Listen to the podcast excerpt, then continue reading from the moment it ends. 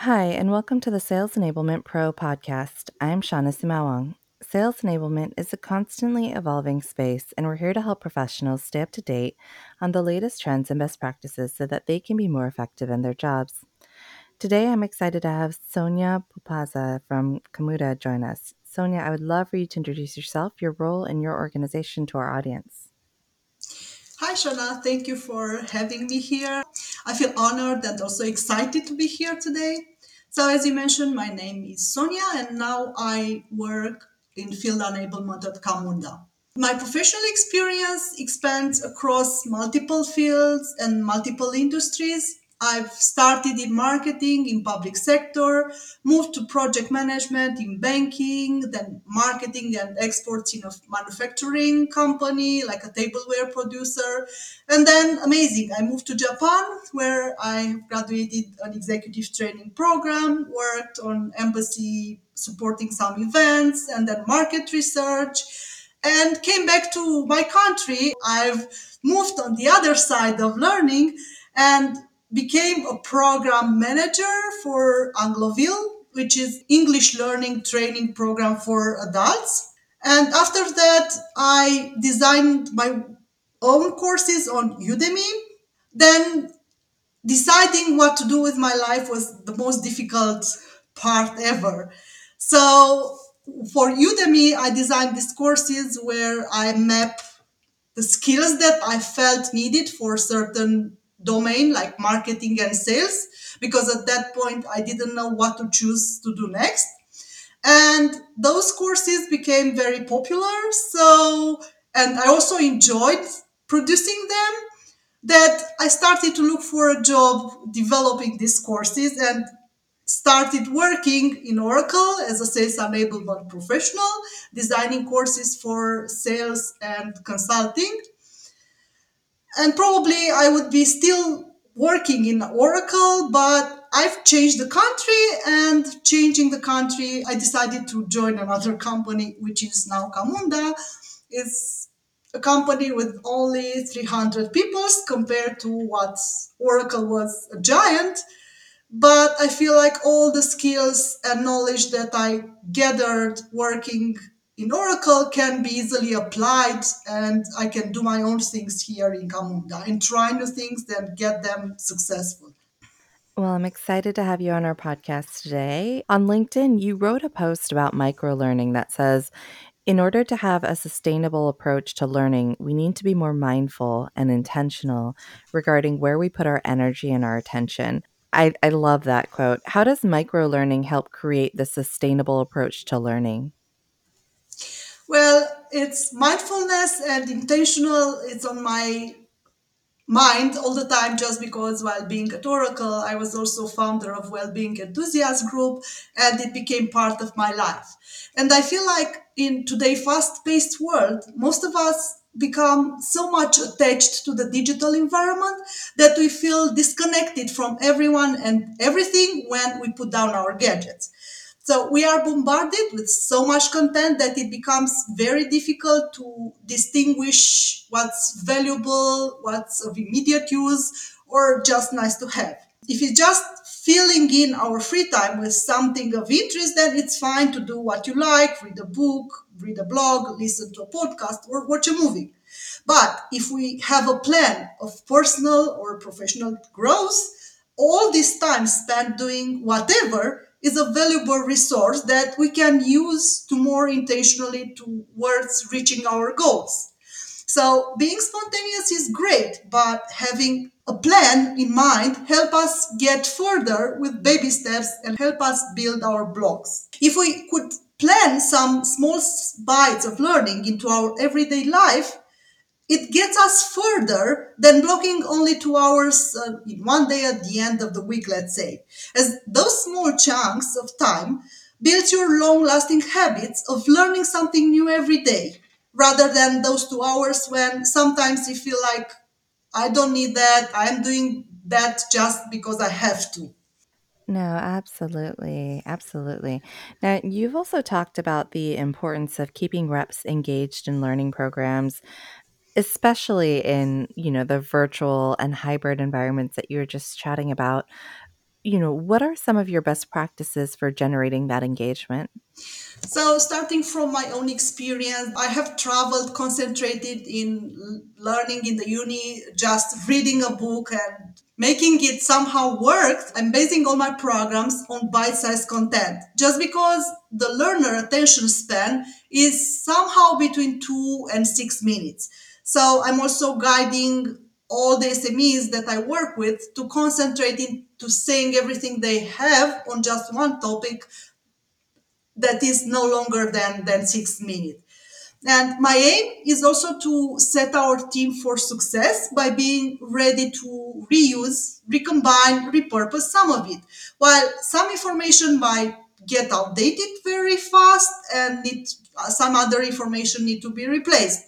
So we are trying to, to cover one topic per video and then keep a section under 30 minutes so a person can schedule that 30 minutes during a day. And they don't necessarily need to to consume all the content of the program in one day. This as i mentioned split it during several consecutive days or when they have the time to dedicate 30 minutes for their learning. We use short training materials to cover how to videos for tools and other stuff that can be covered in such a short time. We also extract short success stories or interviews from longer presentation sessions and webinars. And what we do is for the longer presentation sessions and webinars that the leaders want us to share with our team and they find it useful for our teams, the least I can do is to add some timestamps to help reps navigate faster and go directly to the information of their immediate use. So, you mentioned that the content in your programs can play a big role in delivering genuine engagement. When it comes to content, what are your best practices for finding the right in house content to use to create your training programs?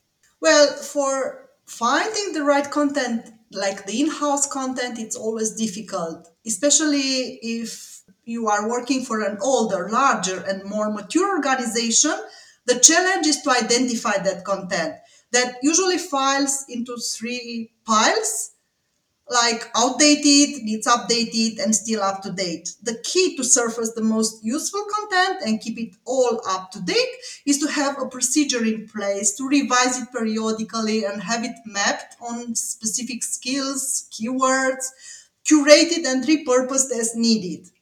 For younger, smaller organizations, the challenge is to identify existing content and mapping the gaps. So here there is also the challenge of how to best use the low resources in, in human capital. Like usually your field enablement team is very small and they have to do a lot of things. In Camunda, we had to start from information stored on Confluence pages and organizing informative sessions about what's new in the company, then what sales team need to know in order to perform their jobs. And we are now moving towards video-based learning, practical sessions, and live certification. When you are starting in a company and there is no tracking system in place, what you have to do is map your content to know what you have so by the time you need to create something, at least you will know what you have and what needs to be further developed. You just mentioned different ways that content developers can create content to be easily consumed by the learners. So, how do you work with subject matter experts or SMEs to create that consumable content? Well, Approaching different SMEs depends on the type of training we want to create. As a process, your first step would be to ask the sales, sales leaders about what they need.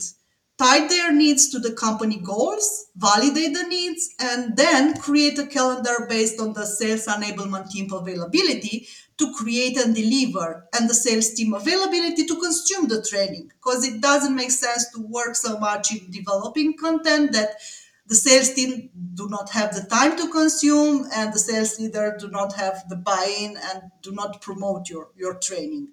So once you have decided what training you want to create then the next step would be deciding who's gonna be your your smes and guide them into what you need because usually you are using many sales SME sales subject matter experts who are coming from different fields and you will have to make sure they are on the same page so your program is consistent and delivered at the same level of quality so for company related knowledge based like strategy, positioning, specific solutions, we work with the founders. We have two co-founders to, to have the message and then different field leaders like sales leaders, product marketing team leaders, and also professionals on their on their job who already have an authority in the company and the face for delivering that content. For training on how to use specific tools, we use vendor training materials combined with in-house specialists like the early adopters who have tried it and made it work for themselves and learn how to navigate the tools while for skills training, like the sales skills throughout the sales cycle, if it's general knowledge or general skills, we can try to bring in a specialist on the topic who have already delivered training materials and training programs because it doesn't make sense to reinvent the wheel. That's Fantastic. Now, as the sales environment continues to evolve, how do you anticipate your training programs will also evolve, and how are you beginning to plan for this in your current enablement strategy? Well, Shona, I think that's a really great question, and I can only provide an answer that fits a medium sized company. Like we are about 300 people in Camunda with a relatively new function. Field enablement function is less than three years. And the experience I gained in Oracle, where the sales enablement function was covered by almost 300 people, showed me what good looks like. Now in Camunda, with a team of two, soon to, to become three people, we need to provide the best possible experience with our training program so that the teams in the field become more successful due to the new gain knowledge and skills. And they return to us to ask for what they need. Initially, the team was focusing on putting up fires, meaning reacting to the leader's immediate needs, more on communicating what's new and trust me, there is always something new in this company that the sales team needs to be aware of and know how to position that information to their prospects and customers. We have monthly Spark session for, for creating awareness on this subject and updates. We've developed a couple of training programs which include sharing information, checking learners' understanding, and testing how they apply what they've learned. And of course more topics to come on that. And we are also moving towards creating a safe playground where our sales team can apply what they learned before going to the customers like incorporating training sessions in our programs with breakout rooms and places where they can interact with each other on the topics. And then the next step would be creating certification sessions for more sensitive content. And when I'm saying sensitive content, I'm talking about Camunda launching our new platform product, which is like revolutionary for us, and everyone needs to be enabled on what to say and how to position this new product. That we need people to train on how to position things as because we haven't done it before on this topic.